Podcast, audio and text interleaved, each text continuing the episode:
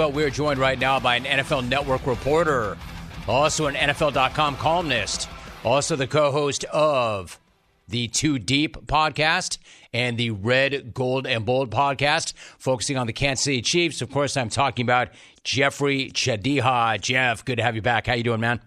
I'm doing great. How you doing, Jim? Good, good. Jeff, appreciate you. Thanks so much. So let me ask you, generally speaking, how tough a weekend was it for all the doubters and haters and skeptics? and what were some of your biggest takeaways from the divisional round? Well, for me, this weekend was about uh, doubters and haters taking a hit. You look at some of the storylines, whether it was Lamar Jackson in Baltimore getting that playoff monkey off his back, or, Jared Goff getting a chance to show people that he's still a pretty good quarterback in Detroit, and uh, Brock Purdy, the game manager, finding a way to get a game-winning drive, and then of course the Kansas City Chiefs go on the road and getting that first playoff when people thought that they weren't going to be able to do it. I think there was a lot of people feeling good about um, being motivated by proving people wrong this weekend, and so that to me was the the theme of the the week. Jeffri Chadiha joining us. All right, so why don't we talk about a few of those things, starting with Kansas City. Do you feel like they finally got right offensively? Have they solved their problems on that side of the ball? Well, I say maybe, just because it's been a wild year for them and a tough second half, and you've seen them have good moments and then regress. But you had to love what you saw in Buffalo, and I, I don't know why I, I did this to myself, but I always forget how much Patrick Mahomes shouldn't be questioned when he's got a chip on his shoulder and something to prove himself. And they wanted to go on the road and show they could win on the road, and that that offense could play at a high level. And you saw them running the football. You saw them going three tight ends. You saw Travis Kelce come back to life. You saw Marquez Valdes Scantling catching the football, which I never thought would happen again in, in my lifetime. So, yeah, I think that they, they they should feel good about themselves because now they're back in the championship game. They got the most experience of any team in that game, and that makes them really scary. Jeffri Chadiha joining us. I may circle back to them, but I want to ask you about Buffalo. Another year, another major disappointment for the Bills. Like, would you argue this might be or is the most painful loss for the current regime? And then where do the Bills go from here? Well, I'm not a member of Bills Mafia, and I have a ton of respect for their fan base, but I don't know how this could not be the most heartbreaking moment uh, in this run they've had with Josh Allen and Sean McDermott uh, leading the way because you got the Chiefs at home. They're not playing well. You got an opportunity to get back to the AFC Championship game where you haven't been since 2020. You've run six straight games, and you still lay an egg in, the in the in the key moments. And for me, that's what my takeaway is for the Bills over the last four or five years is that they just when they've had a chance to make those plays they've had to make to win these kind of games, they haven't gotten it done. And so you still you do have to look at you know, not just Josh Allen, but but but McDermott, who I really like as a coach, who's done a great job there. But hey, John Elway let John Fox go in Denver, and ended up winning a championship with Gary Kubiak. You know, the Tampa Buccaneers let Tony Dungy go and won a championship with Jon Gruden. Like maybe it's time for that ownership group to think about those kinds of moves to get this team over the hump. See, that's the thing, right? They've got to do something. I put this out in the X last night where I said, look, it you can't run it back. Jeff, right? You no. cannot run it back. It no. doesn't work. Clearly, it's not working. But what do you change? You're not changing the quarterback. Let me ask about Josh Allen because he's taking some heat today. How much of this is on him, and how much of this is he just keeps running into the one guy who's better than him? yeah, it's like Ali and Frazier, right? Um, right, exactly. It's uh, yeah, and so yeah, that that is a big part of it that you're playing against arguably the greatest player, a guy who's going to be the greatest player in the history of the NFL in Patrick Mahomes. But I look at it like Joe Burrow beat Patrick Mahomes. you know, Lamar Jackson, if he wins next week, will have beaten Patrick Mahomes. It, it is doable. And so Josh Allen has to find a way to do it. But, you know, I know people are, are questioning some of the mistakes he made or some of the decisions he made down the stretch there. I thought he played a pretty good game. I thought that the defense gave him zero help. Um, they couldn't get a key stop.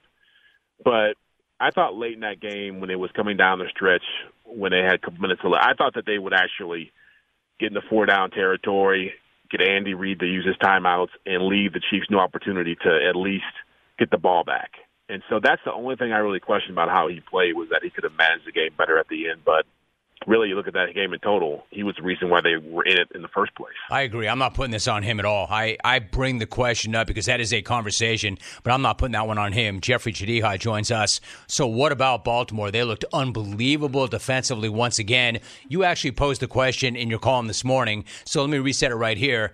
Can that Ravens defense be solved? And I'll add to that, I had Kyle Van Noy on last hour, man, and he is absolutely locked and really confident. Yeah, I think it's going to be tough for the Chiefs to solve them or anybody else to solve them because you look at how they played against some of the best teams in the league. They beat the crap out of Detroit. Um, you know, they beat the Rams. They beat up on San Francisco. They beat up on on the, the Dolphins. And you look at the, every level of that defense, they have a Pro Bowl level player or multiple Pro, level, Pro, Bowl, Pro Bowl players. The linebacker core is really strong with Roquan Smith and Patrick Queen. They got a you know, a, a jack of tra- jack of a, a jackknife of a defensive back, and Kyle Hamilton they can use in different situations. They get Marlon Humphrey back at corner. That's another Pro Bowl guy you're adding to it. And Justin Madubuike has had you know a breakout season at defensive tackle. They stop the run. They get after the passer. They turn you over. They, they keep you out of the end zone. They do so many things to create problems. And C.J. Stroud and that Houston offense was was humming when they came in there and they did nothing. And so I think this is going to be the biggest challenge Patrick Mahomes may have faced in the playoffs in a long time. Agreed. Jeffri Chadiha joining us. We started by talking about how it was a bad day for the haters. How about a bad day for Brock Purdy haters? How much did he prove with that game winning drive against Green Bay? Well, for me, I know people are going to look at how he played overall, which wasn't great, but it was rainy. He was without Deebo Samuel. Uh, the Packers have found a way somehow to play good defense again after the way they were playing late in the season. But when you're when you go through that kind of game, and let's remember, he's second year quarterback. I think now he's started 23, 24 games in his career now. Like he's still a young guy, and to to be able to get through that and with a game winning drive on the table, you got to go down, lead your team to a score. To go six for seven, you know, have the offense clicking, put themselves in position to get McCaffrey into the end zone for the game-winning score. That to me shows you that this guy isn't just a nice story or a system quarterback. He can make plays when things go wrong. And I know that was a knock on him earlier in the year when they went to that three-game losing streak, but he delivered when they had when they needed it most. And he should be he should be applauded for that, or lauded for that. It's like people act like this guy can't do anything. He's a pretty good quarterback. I think the guy's more an assistant quarterback personally. I think that, Jeff, for those who think that, they're always going to look at where he was drafted. They're going to look at, you know, how he is physically, what system he plays, and no matter what this guy does, those who are of that belief are always going to be, be of that belief. But I think he's more than that personally. I agree with you.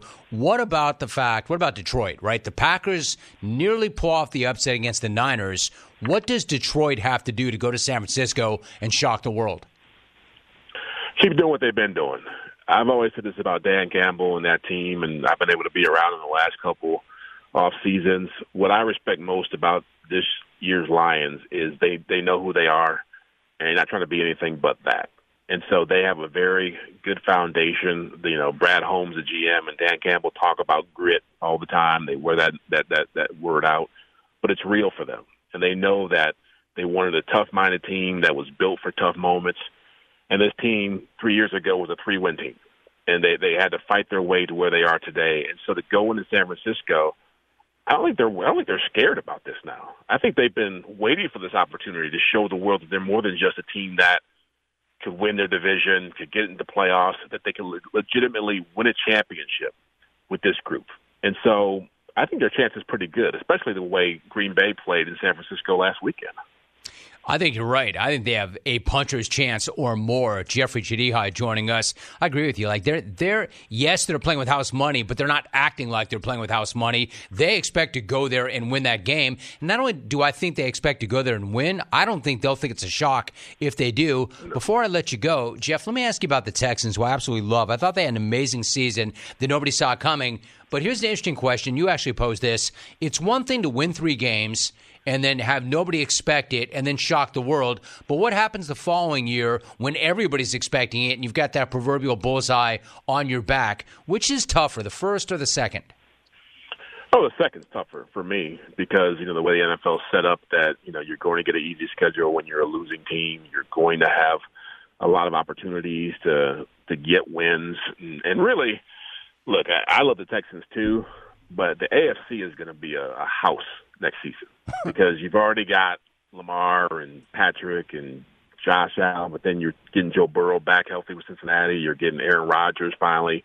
Stop talking about conspiracy theories and Jimmy Kimmel and playing football again. You're, you're going to have uh, Anthony Richardson in that division, who looked like he's going to be a player for the Colts.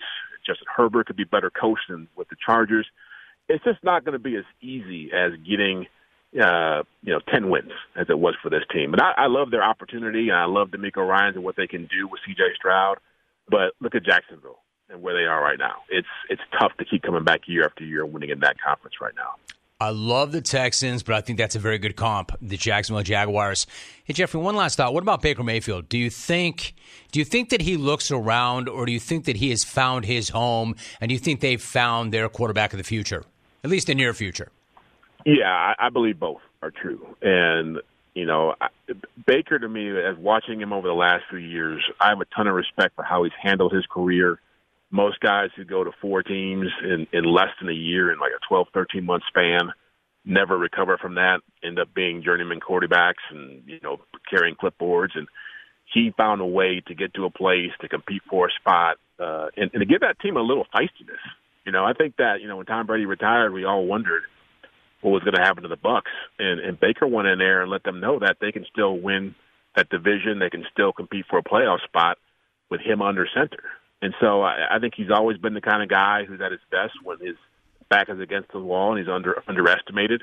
And so keeping that in house would be good for the Bucs and having him know that you know, hey, I'm, in a place where I'm wanted again. I think that means a lot once you've been knocked around in this, in, in this league. I think you're right. I love the guy. I've always had his back when it's not always easy to have his back. I think there's something different about him, and it's that toughness and that grit. Not to get greedy, but one last thought, Jeff. What is going to happen to Bill Belichick? What do you think is the best hmm. fit? What do you think? Where do you think he wants to go, and where do you think he'll end up? Well, I think he wants to go someplace where he can win a lot of games real fast. Right. that record. Right. so I think that's he's not he's not going to some. He ain't going to Carolina. I can promise you that. Um, but it um, the Falcons look like the front runner. They've been you know, the team most linked to him over the last few weeks. But, you know, I'm not trying to get Sean McDermott fired. But, God, if I'm Buffalo, I'm thinking long and hard about him being the coach there. If if you really want to win a championship and the roster you have and the quarterback you have, but I imagine he's going to land with the Falcons because Arthur Blank has deep pockets. They've got a lot to work with down there. The defense was was really undervalued. They played pretty good defense spent a lot of money, a lot of draft capital on on skill players. You've got to find a quarterback, and you're playing in a weak division. Tom Brady made that same move and it worked out for him. I think Bill Belichick goes to Atlanta, does you know, the same thing. You know what you just said is really interesting. Like I'm not looking to get anybody fired either, McDermott especially. But do you think that Buffalo has it within them? Could they, if they take a step back and look at this rationally, do you think they could reach the conclusion that this guy gives us a better chance to win it all? This is the guy that we need to get over the hump. Could you see them actually doing that? You know what? They, the Pegulas have been the owners there have been really um, strongly behind McDermott, and he's again he's done a great job there. That was an awful franchise when he showed up, and he's gotten them into the playoffs. He's won division championships, but again, I mentioned Tony Dungy and I mentioned John Fox for a reason. It's like you only get so many opportunities. The window is only open for so long if you want to win a championship. And it's a cutthroat business. Players get cut all the time if they're not producing at a high level. And again, I think Sean McDermott's done a great job. But given what's out there right now in the head coach in the head coaching cycle, the Jim Harbaughs, the Bill Belichick's, the Mike Vrabels, even even a guy like Pete Carroll, guys who've won championships or come close to doing it man, if I'm the ownership group, I'm at least thinking about that possibility. We're doing it with with Nick Sirianni. We've done it with Mike McCarthy.